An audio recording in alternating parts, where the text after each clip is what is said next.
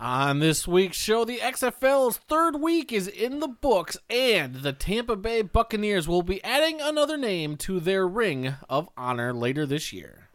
In this week's history lesson, we wrap up our celebration of Black History Month with the story of a future president and his college teammate. That and much more this week in the world of football.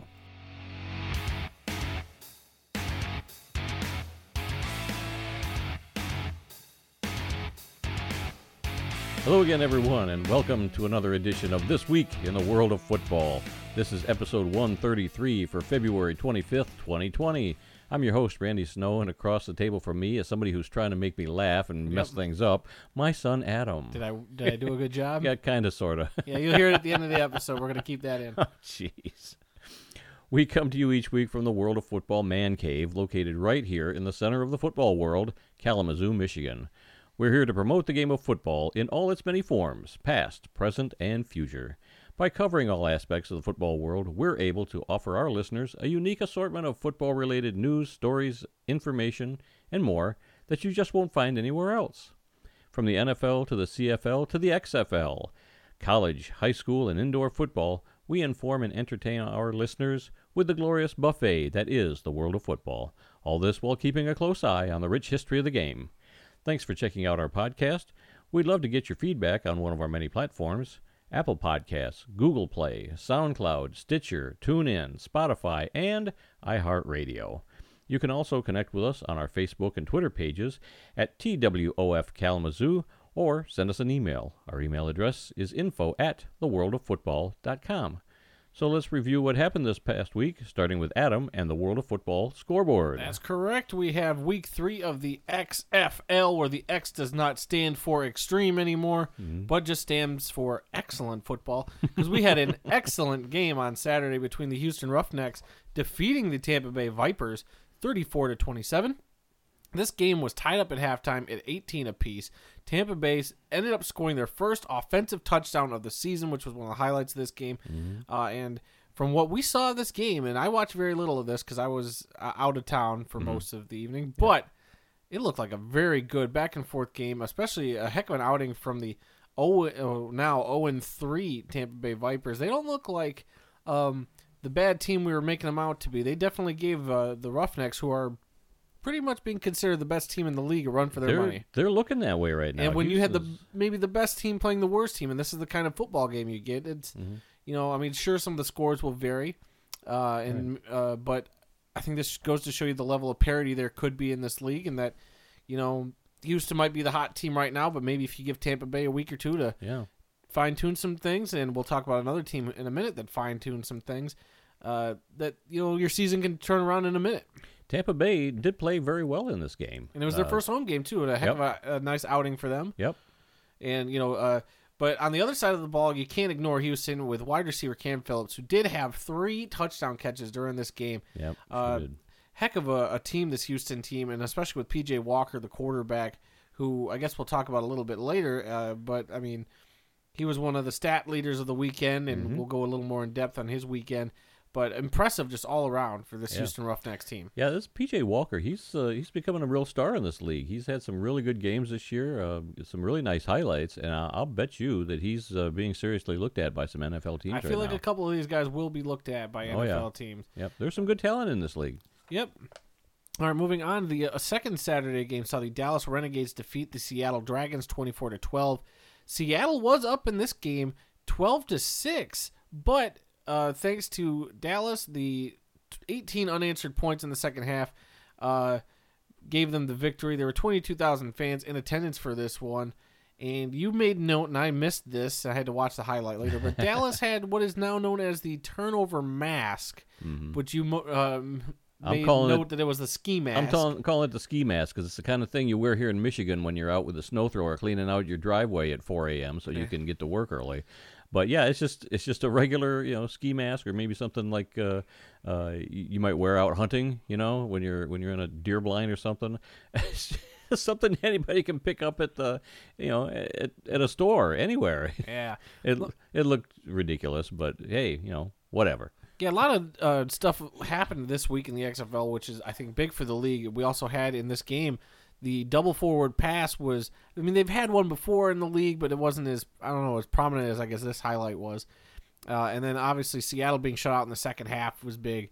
Yeah. But uh, yeah, heck of a you know turnaround for Dallas. They started off looking really rough that first game, and like we said uh, with the previous game, you'll give teams some time to get their footing, and they can turn things around in a minute. Speaking of turning things around, the St. Louis Battlehawks got their first home game of the season against the New York Guardians, where they blew them up 29 to 9. St. Louis was up 23 to 3 at halftime, so that second half was not so exciting. But with this being the first home game in St. Louis and a, the first football game in St. Louis since the Rams' departure in 2015, the Battlehawks uh, you know, just had a heck of a showing. The fan base All showed the up. fan, yeah, the fans were there. It was They were loving it. A heck of a scene, and to see that whole lower bowl of that stadium filled up made me almost wonder if they could have filled out a little bit more for that first game in I St. think Louis. they could have. Yeah, I, I don't. I mean, I don't know what uh, what the demand was for tickets, but I- I think they easily could open up some of those uh, upper uh, uh, balcony sections and um, and sell more tickets. But I, I mean, you wrote. Uh, let's see. What was the final attendance for this game? Did we? Twenty nine thousand five hundred and fifty four. Okay, yeah, and I did predict last week that this would be the record-breaking crowd. Uh, You did. and I was thank you to the 400 people that helped me push that prediction Yeah, Seattle. into fruition. Seattle last week had the record of uh, twenty nine thousand one hundred seventy two. So yeah, about four hundred more people Yeah. in St. Louis for this So game. thank you, 400 people. um, but yeah, this game had a lot of stuff too for you know big first for the new iteration of the XFL. The Battlehawks had the first kickoff return for a touchdown, which was a heck of a play. That was awesome. Uh, then St. Louis also booted a 58-yard field goal, which was outstanding. And Yeah. you you failed to notice that earlier in the game, New York had a 53-yard field goal. yeah, I which didn't look until later on. I equally as good. But I mean that new uh, that St. Louis one, the 58-yarder, was by the skin of its teeth just Yeah. over that crossbar. It made it. It was nice and straight, but Yeah. it, I wasn't sure how, how far it was. But yeah, it barely made it, but it did. Yep. it did make it. So congrats, Battlehawks. They've turned things around, and the Guardians, who we thought maybe at the beginning of the year started off really hot, have really fizzled out the last couple weeks. There's been a lot of a lot of tempers on that end of the yeah, that side it of the. was.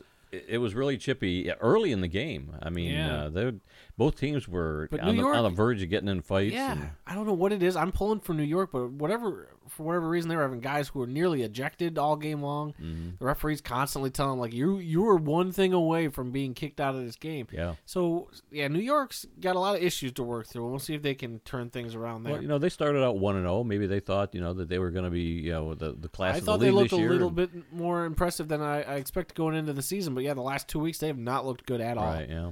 Not even the same team.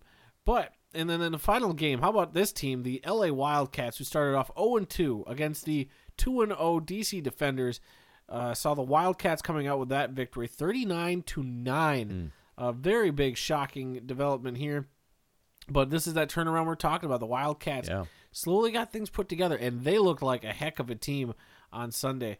Uh, the LA Wildcats were up 27 yeah, 27 to 3 at halftime. It's the first win for LA, the first loss for DC, and this was uh, also the first onside kick in the XFL this week. So, Yeah, like I said, so many firsts this Yeah. week. Yeah, we, we had not seen an onside kick before. I didn't know how that was going to work, and It evidently like they a normal NFL. Yeah, they just said we want to do an onside kick, so now they lined up differently from Yeah. what they normally do, and everybody knew it was coming. And of course, it didn't work, but uh, yeah, I wasn't sure how that was going to work.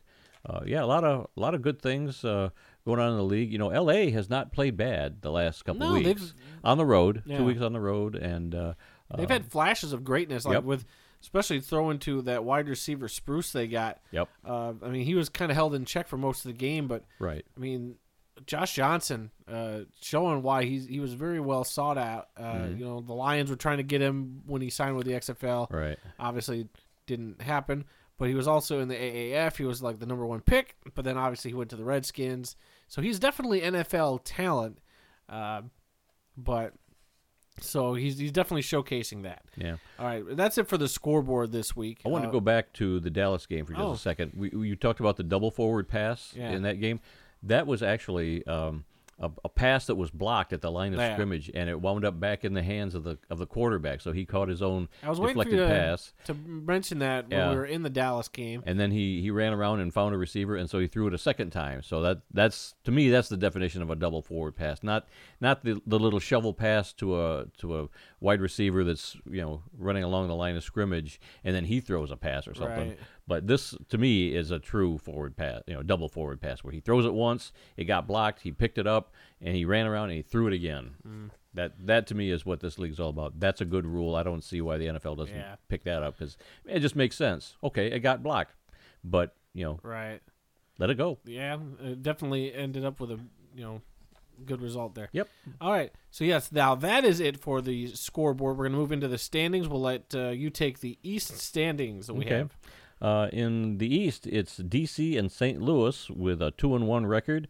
New York has a one and two record, and the only winless team so far in the XFL is Tampa Bay at zero and three. And in the West, your only undefeated team is that Houston Roughnecks team we started talking about, followed by the two and one Dallas Renegades. Then in the bottom of the division, the Seattle Dragons and the LA Wildcats are both at one and two. So one undefeated, one unbeaten, Yep. or one unbeaten and one uh, winless, Winless. team. So uh, still anybody's league. Obviously, Sure, it's a, sure. what a ten week season. Yep, it's So- it's short, so they if they're going to make a turnaround, Yeah. you know, Tampa's got to start uh, uh, doing some things but it's, quickly. but it's very evident that I mean I think the talent dis- disparity is not as great as right. maybe what odds makers would have thought. But I mean Houston obviously does look it un- until Yeah. they don't. So as of right now, I'd say Houston is your cream of the crop. But everybody else, despite being either two and one or zero and three, there's uh, uh, definitely not a whole margin of difference between a lot of them. I'm sure their games- records are, are vastly different, but I feel like the talent is all pretty much even. All these games have been fairly competitive. Sure, some teams have been, you know, one team got shut out. Uh, a couple other teams, you know, didn't even score in double digits and lost. But but still, uh, the play on the field has been really good uh, for the most part and uh, very entertaining. De- decent enough to where I think I'm not hearing a lot about it uh, nationally. If they're still covering it like the way when it first came out, you know, it's not novelty anymore. It's Mhm. three weeks in, and we'll see how much longer it can sustain. But it's still getting big crowds. You're, I've just saw on our local sports talk they had a topic yesterday where they were maybe wondering if Detroit could get a franchise. So clearly, there's at least something with this league that's Mhm. probably going to have some staying power and is already generating like, oh, is our city good enough to maybe get one of these spring football teams, or Yeah. or, or, or is our NFL team so bad that maybe we'll they'll feel bad for us and we'll get an XFL team, so maybe we'll have a good you know good team around. Well, last week you know, I mentioned that in our local Kalamazoo newspaper they had the XFL standings. Well, on the local Kalamazoo TV station the other night, I didn't tell you this, they actually showed a highlight from the XFL. A game. highlight, one highlight, Right, and that was the one where the, the little girl had the sign that said, "I'll trade an XFL football for a box of Yeah, Girl how did we cookies." miss that? That was a good. Yeah, that was a great. Cl- but they showed that on the local sports report, and uh, that was that was so cool. It was a lot of fun, and Yeah. uh, you know, got them some attention. So good for them. Yep, and then you like to talk about the XFL stat leaders, and we mentioned earlier PJ Walker. He was 24 of 36 during the game, 306 yards, three touchdown passes. I mean, heck of an effort. Yep. Uh, that's NFL caliber type numbers and efficiency right there. Yep. Now, how about uh, Houston's wide receiver Cam Phillips? We talked about earlier. He had the three touchdown catches, but eight receptions for 194 yards. Yep. Unbelievable in that game. And then you had running back Matt Jones for St. Louis, who had 15 rushes for 95 yards and a touchdown. But I think the player of the weekend has to be Martez Carter from the Los Angeles Wildcats. He had 11 rushes for 34 yards and two touchdowns, but he also had a couple of good catches too for touchdowns. Uh, uh, I'm not sure if that adds into that because he was in the end zone quite a bit. Yeah, and he was he was doing backflips. I mean, he did a front flip on his first rushing touchdown into the end zone, and uh, uh, the girl reporter on the sideline was talking to him after that, and uh, uh, she said that he's known for you know he can do a backflip, and she said, "Are we going to see that?" And he says, "If I get in the end zone again, you'll see it," and he did. He got in the end zone again, and and he He had a couple flips. That, that first flip, which was like running to the end zone, and he flipped over a guy to get into the end zone. That was pretty good. But the actual touchdown celebration flip Mm. right. was equally as impressive. Yeah, he was he was fun to interview on the sidelines. He he was, if nothing else, the personality of the weekend uh, for the interviews Oh, yeah. that he gave and, and the way he played on the field. So yeah, he was a lot of fun to I watch. think that's Not- the kind of stuff that the XFL needs. Like he's not going to be he hate me, but right. uh, definitely these are the kind of personalities we want to see and develop and follow uh, for the next seven weeks. Yeah, yeah. I mean, not a lot of rushing yards for him. You know, eleven carries, thirty-four Yeah, yards, they but didn't give it to him like that. But when it came time to get close to the end zone, he was Mr. Go-To. Yep. So, excellent. all right, what else you got? Uh, Carolina Panthers tight end and current Fox XFL commentator Greg Olsen signs a one-year contract with the Seattle Seahawks worth seven million dollars. So uh, I thought that was kind of cool. And they, in fact, I think he was working with. Um, uh, who, who's the guy? Curt Menefee? Curt Menefee, yes, he was on the broadcast crew with him. And uh, when the broadcast started, he said something like, "And now my partner, the latest uh, member of the Seattle Seahawks." Yeah. so that was kind of cool. You know, he's uh, uh, he's playing in the NFL, but he's calling XFL games and doing a guy, nice job, I thought. Oh yeah, Greg Olsen was great. He even filled in like on one of his bye weeks, uh, playing with the Panthers a couple years ago, and he, I think he'll be a great uh, broadcast personality. Mm-hmm. Once you know, I mean, he's got his feet wet with the XFL. He's got maybe another year or two in him in the NFL. So once that's up, I think he's got. A, Fox has pretty much given him a spot. It's like, hey, when you're ready to come to the broadcast booth, come do XFL in the spring, and I then think he's proved himself. yeah, and I'm I'm liking him quite a bit. Maybe not Tony Romo level, but I'm liking Sure. whenever I hear him on the broadcast. I like a lot of the the stuff he, you know, talks about and Mm. just his personality. I like it a lot. Yeah, and good for him for uh, for working on his post uh, NFL career. You know, a lot of these guys they play and they play, and once it's done, they don't know what to do with themselves. They they have not planned for what comes after football. And for some guys, this comes naturally. And he's Oh, yeah. clearly one of those athletes that Yep. it comes naturally to, you know, break down a game Mm-hmm. as it's happening and give you the kind of insight you want as a viewer of the football product. And I think he has done a really good job, and he seems really into the XFL and the product that it's putting on the field right now. So I think that is a huge. Uh, Plus for the XFL to have a guy like that, sure it's Fox, and you're already getting the the big coverage. You're getting Curt Menefee or Menefee, how you pronounce his. Yeah, last name Menefee. doing the game too. And I'm just like, they're getting grade A talent to do all these games, and I'm loving it. And Yeah, I think doing that's great for the XFL. All the networks are doing a nice job of covering the, these games too. They're they're not uh, uh, s- scrimping on anything. They you know, all the graphics are there and and uh, the talent is there. It's really good. And did, did you notice this week it did, did seem like the uh, sideline reporters maybe pulled back just maybe just a hair on some of the interviewing guys as, as soon as a bad play happened. I mean, they're still doing some dumb stuff like it was uh, the quarterback for the uh, DC Defenders. Uh, Oh yes, he was. Yeah, he was warming up. he was warming up for the second half, and, and, and, the, reporter's trying to get in there and get an interview with him. It's like just let the guy warm up. Like Yeah. they they still got to learn the time and the place. But I feel like a lot of the oh he just threw an interception. Let's go bug him on the sideline Yeah. stuff. It might have been pulled back just a little bit, but And of course, you know they talk to the coaches uh, during the game. It's, it's like at least once a half they they pull the coach aside. that I'm getting tired of. Yeah, but I While mean, they got the headset on, they're trying to get a play, and they're like, "Look, I can't talk right now. I'm trying to coach my offense." but I think the coaches and the players knew this going into the XFL that that's what they wanted to do. They wanted us access, access, and so it it impresses me that the some of these players and the coaches have uh, really Tolerated con- it? controlled themselves. Yes, have tolerated uh, these things because they know it's coming. It may be at a bad time for them. You know, you're trying to you're trying to win a game. You're trying to get your your plays set, and all of a sudden somebody's sticking a, a microphone in your face and asking you sometimes a stupid question. Yeah. So Yeah, I- what was going through your head when you got intercepted? Oh, gee, I wish I wouldn't have gotten intercepted. That's what I'm thinking. Yeah. But okay, I think that's the negative. They need to stop that. But I would like to see more of. And what I liked was they went to um, in halftime. They went to one of the offensive coordinators, and I want to say it was for the. Oh yeah, for St. Louis. It was for that was St. Chuck Louis Long. for the Battlehawks. Yeah, so Chuck Long came in with a whiteboard, and he pretty much drew up a play. And I like that. If you had a pre-set up with every coach, you know, like, hey, at halftime we're going to come to you and the whiteboard will be ready. Why don't you just draw us through a play? Mm-hmm. Great. That's the kind of insight fans would want. I, I don't think he did anything super elaborate. He pretty much just showed you a bunch of post routes. Right. But outside of that, I'm like, you know what? If you actually gave him a little more time to prep something, like, look, here's this kind of route. This is what you do. Blah blah blah blah blah. and the fan feels smarter for watching it. I think that's a big plus that they could do more of, as opposed to. You just uh, had four butt fumbles in that half. How do you feel? You know, less of that, more of whiteboard. Yeah, and and yeah, I can I can understand them uh, interviewing somebody uh, at halftime. I say leave the head coach alone in the locker room at halftime. I say leave the head coach alone during the game. Well, that that too. I'm But, I tired of him being on the headset trying to call his offense, and he's got to tell him like, "Look, I'm calling offense. Leave me alone." Like, "Okay, uh, let's." But I can see, you know, in the locker room, maybe maybe getting one of the players. Uh, you know, you're not on the field. It's not during during the height of the game. You're in the locker room. Okay, grab a player, get a get a comment or two about something that happened in the first half. Grab your offensive coordinator or something. and Say, hey, you know, what are you going to do to counteract what this other team's doing? You know, right, Right. now. Those are fine. But man, yes, some of the uh, sideline stuff is getting a little I don't know. Like I said, there, I think this is a whole process. We got seven more weeks of them tweaking their their formula. Yeah. So. Yep.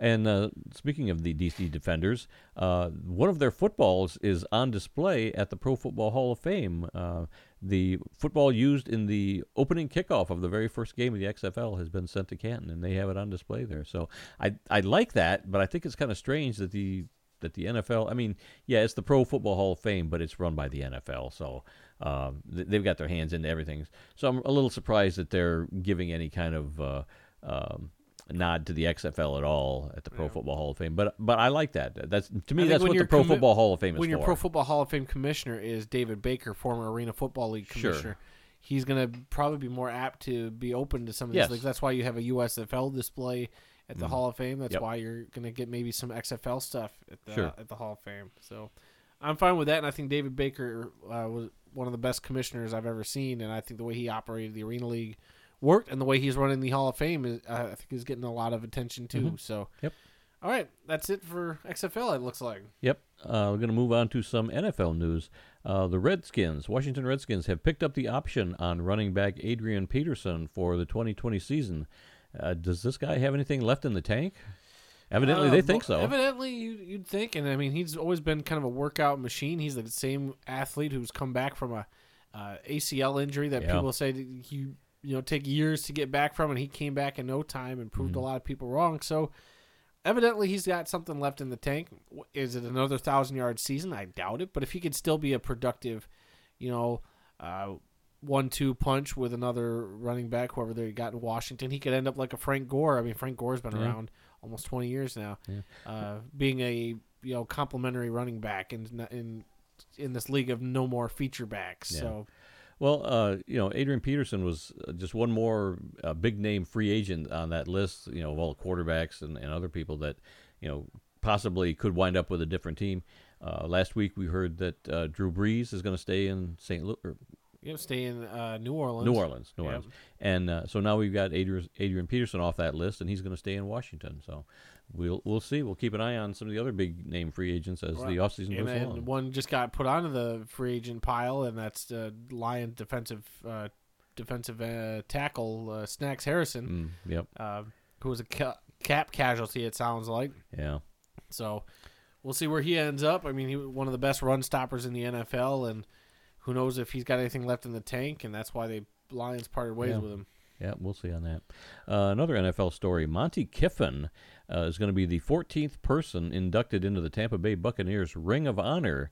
Uh, he was the Bucs defensive coordinator for 13 seasons from 1996 to 2008 under head coaches Tony Dungy and Jon Gruden, and he won a Super Bowl while he was there with the Buccaneers. Uh, no date's been set yet for that ceremony because the NFL schedule has not come out yet, so they don't know when and where. But that will take place. Well, it'll it'll take place in Tampa Bay. Well, yes, but I, we don't know the date or who they're going to be playing against yet at the time. But yeah, he's the father of Lane Kiffin, who is the uh, University of Mississippi head coach and uh, has spent some time in the NFL. So, um, uh, one, oh, one more NFL story. This was on just last night on NFL Network. They had a show called uh, NFL 360, I am familiar. and it was all about Fritz Pollard. Okay. This was an excellent show. Uh, I only got to see the first hour, so I, I taped it, so I've got to you know, watch the last half hour. And um, oh, who's the guy from Good Morning Football? Used to be the uh, player for the Lions. Oh, that's Nate Burleson. Nate Burleson, yes. He was going around to a bunch of locations talking to people about Fritz Pollard. Uh, he talked to Art Shell, the uh, uh, head coach of the Raiders, which for a long time people thought that he was the first black head coach, but Art Shell knew about Fritz Pollard in 1920 and 21, uh, uh, being uh, the head coach of that team. And so he was, you know, always correcting people that I'm not the first, I'm the second because Fritz Pollard was the first. And so it was a very fascinating uh, show. I've done some reading on Fritz Pollard, a fascinating story. Um, it was really good, so I, I need to finish that up. And if you want to watch it, uh, it's on my DVR. But yeah, I'm sure it'll be playing quite a bit uh, uh, on NFL Network. But really, really good show. Mm. NFL Network. Uh, well, and I'm sure it was produced by NFL Films, but right. it was very good. I, I can't recommend it enough. It was a really good show. Uh, moving on to some CFL news, uh, CFL Commissioner Randy Ambrosie uh, is on his annual tour across Canada, to, you know, visiting all the CFL cities, and he's talking about several different things. And one of them is the proposed playoff format change. And I printed this off. Um, and you mentioned quote. this, yeah. You mentioned this that uh, Major League Baseball is thinking about doing something similar. And we but- just, I mean, we didn't talk about it, but the NFL CBA that's in negotiation, there's talk of uh, that playoff format being changed from six teams to seven teams. Right. And Yeah, well, I don't think the we haven't talked about the NFL CBA because until anything's concrete, Yeah. I, it's probably not worth, you yeah, know, the, the owners have over it. agreed to it, but I don't think Until the that players, will. agree to it, then yeah, it's not. then we'll go in more me. in depth on that, so we don't want to talk about that. But this is something that the CFL is pro- proposing. Um, uh, the the winners of the East and the West up in Canada uh, will have a bye, and then after the third, fourth, fifth, and sixth teams play each other uh, in the playoffs, the number one seed in each of those divisions is going to get to pick who they want to play in the playoffs. It's not going to be, you know, they take the the team with the second best record or with the last rec- you know, worst record. And I don't I don't care for this at all. Um, letting a team pick who they want to play, um, just stick with the format that you've got. Um, even if they make this change, they say they're going to only do this for a limited time, and it's going to be only until the Halifax team comes into the league, which right now is supposed to be right around 2023. So they might do it for you know a couple of years, two years, maybe three years. I don't know, and I don't know if that's going to start this year or not. But it just it doesn't make any sense to to let somebody pick who they want to play in the first round of the playoffs. or I don't know. It just it just round. adds a little more. Uh, I think to you want to win, you want to get first place in your division, so you, or in your yeah in your division, just so you can have that power to be like, you know what, I want to play the terrible team and you know move, you know advance. Well, normally that's that's basically who they do play. So they, th- they do so play the it- worst team. you're you're getting upset about something that I think's gonna. But if you choose to play the tougher team and get them out of the way right now, then once it gets to the uh, Grey Cup, you you could be playing against a patsy if the other division does the same thing. Just leave it alone. I, think I, don't think you're like it. overthinking it, and I. It sounds a little weird, and uh, but I think adding a little value to getting first place, and yeah, sure, you get a bye and a home game, and we'll give you this added bonus. Hmm. You know, might add a little more, you know, to the regular season, you know, a little more stakes. You know, so let it play out first. I think you can't. It sounds weird and goofy on paper, but I think until does. you see it, you know, kind of played out, you know, keep a little bit of uh, judgment set aside. An open mind, you know Keep an that's not mind. me. I know. You know what a steel trap my mind is. Uh, I don't like change. rusty and uh, I don't like oftentimes needs lubrication to work. I don't like change. Uh, another thing that uh, Commissioner Ambrosie is talking about is uh, having the Grey Cup and the Vanier Cup both played uh, in Hamilton in 2021, and I love this idea. Uh, They did it a few years ago. I- don't know if it, if it was in Hamilton or what, but a few years ago they did have you know the Grey Cup game uh, was on Sunday, the Vanier Cup, the, the College Football National Championship was on Saturday.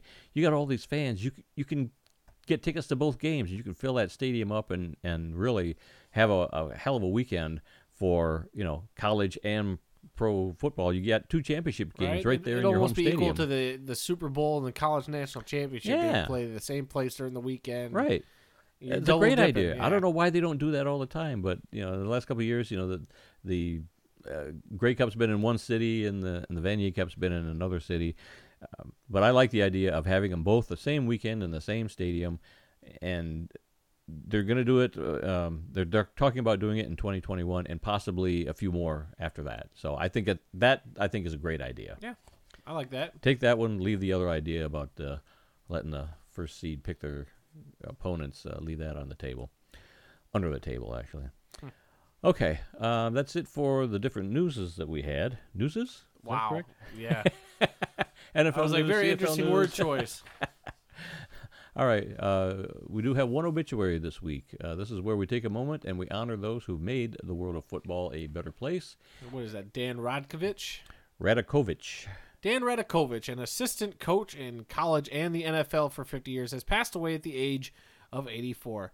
Radakovich played center and linebacker in college at Penn State. He became an assistant coach with the Nittany Lions from 1957 to 1969. He was also an assistant coach with the Pittsburgh Steelers in the 1970s and won two Super Bowls with that team. He also spent time as an assistant coach with the San Francisco 49ers, Los Angeles Rams, Denver Broncos, Minnesota Vikings, New York Jets, Cleveland Browns, and in college at Cincinnati, North Carolina State, and Colorado. Radakovich ended his coaching career back in college as the defensive coordinator at FCS's Robert Morris University from 1996 to 2007. Yeah, get a load of that. He started his career after he he went right from being a college player to being an assistant uh, coach on his alma mater's team, Penn State. Started in 1957, ended his career in 2007. 50 years of coaching. 50 years of coaching. Unbelievable. Uh, condolences to the family of Dan Radiko, uh, Radakovich. Radakovich. Wow. I can't- how, how did I end up Well, I think to correct you? I think when I first wrote this down the other day, it, I was saying Radikowski, but it's Radakovich. Okay. Probably Radakovich. Say that real fast. I'm going with Radakovich. Uh, let me know if I'm wrong, somebody out there. All right, uh, today's birthdays, February 25th.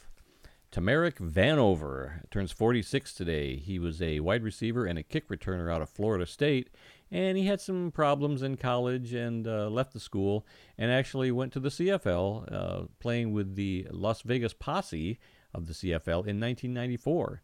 Uh, the following year, he was a third round draft pick in the 1995 NFL draft by the Kansas City Chiefs. He went on to play in Kansas City from 1995 to 1999 and finally with the San Diego Chargers in 2001.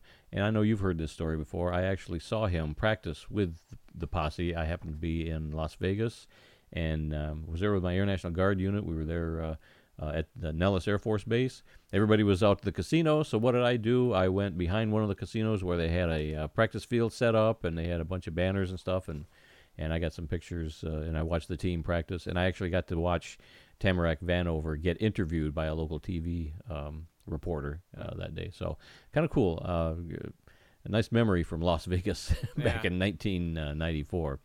Uh, another birthday today is uh, former NFL Commissioner Bert Bell. He was born on this date in 1895 and he passed away in 1959 at the age of 64. Originally, he was the founder and the owner of the Philadelphia Eagles in 1933. He was commissioner of the NFL for 27 years, from 1946 to 1959. I don't know if you heard about this or not, but he died of a heart attack on October 11th, 1959, while attending a Steelers Eagles game in Philadelphia. So he died during the game. That math just doesn't add up for me. Uh, 1946 to 1959, that's 13 years. You said he was commissioner for 27. Um, I'm just saying. Well, Uh, I, I read both and I wrote wrote the numbers down, but uh, yeah, that doesn't add up, does it? no, it does not. Okay. So Uh, uh, maybe, anyway. maybe you're gonna have to uh, fact check a little more. Highlight that and get back to us next week. Yeah. All right. Thanks for pointing that out. Uh, yeah, he was also a charter member of the Pro Football Hall of Fame in 1963. Former Commissioner Bert Bell. All right. Um, so now we're going to move on to this week's history lesson. Unless you found something on your phone, you, you've been looking at it to see if. Oh no, you know, going- just Disney's you know CEO Oh, stepping God. down, Bob Iger. unless he's an NFL owner, uh, I don't care. I don't know. Maybe he had some football in his past. I have, I have no clue. Okay, uh, we're we're going to rechristen the uh, history lesson uh, as the two-minute history lesson. I know they're not always two minutes; sometimes they're more. But uh, Don't worry, listeners out there. I am not in favor of this reading but to, branding. to, to, definitely to rebrand it as minutes. the as the three minute and thirty four second uh, history wrong with just- lesson with makes no sense. Football history lesson. do- doesn't uh, roll off the tongue. But, but I want to start calling it the two minute history lesson. That way, people know it's it's not a big long thing, but it's uh, it's just a quick uh, recap of something that happened in, in football history. So this week, uh, we uh, we end our celebration of Black History Month with the story of the future president and his college teammate. In the fall of 1931, a young man from Grand Rapids, Michigan, which is located on the west side of the state, showed up on the campus of the University of Michigan to begin attending college. That same day, a young man from Detroit, on the east side of the state, also arrived on campus to begin attending college. The two men met that very first day and immediately became friends. The man from Grand Rapids was Gerald R. Ford, who would go on to become the 38th President of the United States. The man from Detroit was Willis Ward, the first African American student ever to attend the University of Michigan. Both men played on the football team. Ford was a center, and Ward was an end. The two men even roomed together when the team went on the road. Ward also excelled at track and field. He was one of the few runners to ever beat the great Jesse Owens from Ohio State and a future Olympian in the 100 yard dash. The Michigan football team won back to back national championships in 1932 and 1933, but in 1934, things were not going so well for the team. They lost their first two games and were 0 2 going into a Week 3 home game against Georgia Tech. Being from the South, Georgia Tech abided by the Jim Crow laws of the time and insisted that Michigan not play Ward in their game scheduled on October 20th. Michigan Athletic Director Fielding Yost bowed to the request and was highly criticized by fans, alumni, faculty, and in the national press. When Gerald Ford heard about the decision, he went to head coach Harry Kipke and said that if Ward did not play, he was going to quit the team.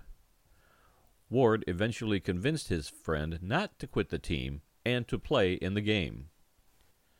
Willis Ward was not even allowed to be in the stadium and had to listen to the game on the radio. During the game, a player on the Georgia Tech team was using racial slurs and trash talking the Michigan players. Ford and his fellow linemen put a hit on him that was so hard the Tech player had to leave the game. Ford later told Willis Ward, That was for you. Michigan would beat Georgia Tech that day 9 to 2, but it was the only win of the season as the Wolverines posted a disappointing 1 and 7 record in 1934. Gerald Ford and Willis Ward continued to be friends for the rest of their lives. Ward became a lawyer in Detroit and eventually became a Wayne County probate judge. Prior to becoming president, Ford supported the Civil Rights Act and the Voting Rights Act while serving in Congress. Ford invited Willis Ward to visit him in the White House during his presidency, and Ward happily accepted his friend's invitation. The two men enjoyed a special reunion in the Oval Office. Willis Ward was inducted into the University of Michigan Hall of Honor in 1981. Gerald Ford had his jersey number, 48, retired by the Michigan team in 1994. The friendships that are made while playing on a football team can last a lifetime, and that was certainly true for a president and his college teammate. Two things right off the bat. One, that was three minutes and 42 seconds. Oh, shut up. So calling it the two minute history lesson is very misleading, and I knew we were going to have this problem right off the bat. Second Never of you all, mind. Second of Mind all, your business, son. this is one of your few history lessons where I've actually heard the story beforehand. You've made me sit down and watch this documentary before, which I remember falling asleep to back then, and it sounds like you fell asleep watching. no, it. I did not. This is very interesting. I mean, it's interesting. Don't get me wrong. Um, I mean, you just had to. I wish people could have seen the DVD. Yes, a DVD he had to dust off uh, to watch this. My collection. and, and, you know re It's called the D- familiarize himself with the story. The show is called The Black and the Blue, and it's a documentary about this incident. And it, w- what's really neat about it is the fact that they kept they keep showing this team picture, and it shows Gerald Ford and Willis Ward standing next to each other uh, in the team picture, right behind uh, Fielding Yost. So uh, it's, it's it, that just goes to show you what friends they are. They they stood together in the team picture, and they they got along great. They roomed on uh, road trips together, and and uh, yeah, uh, this incident uh, really uh, went a long ways towards forming the way Gerald Ford thought about race relations, and, and so he he worked while he was in Congress to to pass legislation that would that would make things better. Okay, that's it Excellent for job. the history lesson, and uh, we're going to go to our upcoming events calendar. Uh, going on now through March 2nd, it's the NFL Combine in Indianapolis, and that's all you're going to see on TV for the next uh, week or so, at least through the weekend. Yeah. Uh, NFL Combine stuff. And then let's see, February 29th, this Saturday, uh, week four of the XFL. It's going to be LA and uh, taking traveling to New York. Both those teams are one and two. That game is going to be on N- uh, ABC. That's the early game on Saturday. And on Sunday, it's the one and two Seattle Dragons traveling to St. Louis, uh, who was two and one, and that game is going to be on Fox. And then on Sunday, March 1st, God, it's going to be March already. Wow. Right, right around the corner. Yeah, uh, the three and zero Houston Roughnecks uh, taking on the Dallas Renegades. That should be a two and one. Good game. That is to me. That's the game of the weekend. Yeah, you get the two of the best teams, both from Texas, uh, in-state rivals. Yeah, this is going to be a, a good game there in Dallas. That game is going to be on FS1. That's the early game on Sunday, and then the late game is going to be DC two and one at Tampa Bay zero and three, and that game is going to be on ESPN two. So yeah, another good weekend of XFL games coming up. Looking up. forward to it. On March 7th, the Indoor Football League season is going to begin. On March 14th, a week later, the Champions Indoor Football League is going to begin. And on March 27th and 28th, it's going to be the HBCU Combine in Miami. And uh, overlapping that on the 28th and 29th of March is going to be the NFL Regional Combine in Miami. All right, so there's your upcoming events. And uh, boy, short show this week. Yeah, very short show. So, okay, nothing else you saw on the phone? No, I think uh, we're golden. No breaking news as of right now. Okay. But as soon as we turn off the mics, we'll have something blow up like last week. Tuesdays are always a big a big uh, day for news from the NFL and just all over the place. It's like always comes out on Tuesday. All right. Well, that's it for this week. If you learned something during this podcast about the incredible amount of diversity that exists in the world of football, then we've done our job. Visit our website at theworldoffootball.com for news, links, upcoming events, videos, and more.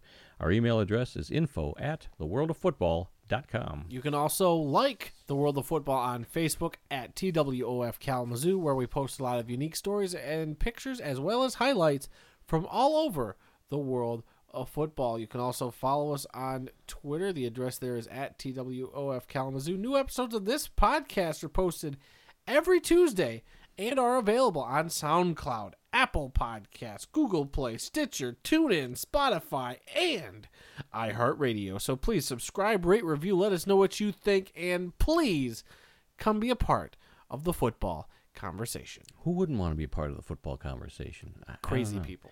And remember, folks, some people may love football more than we do, but nobody loves more football than we do.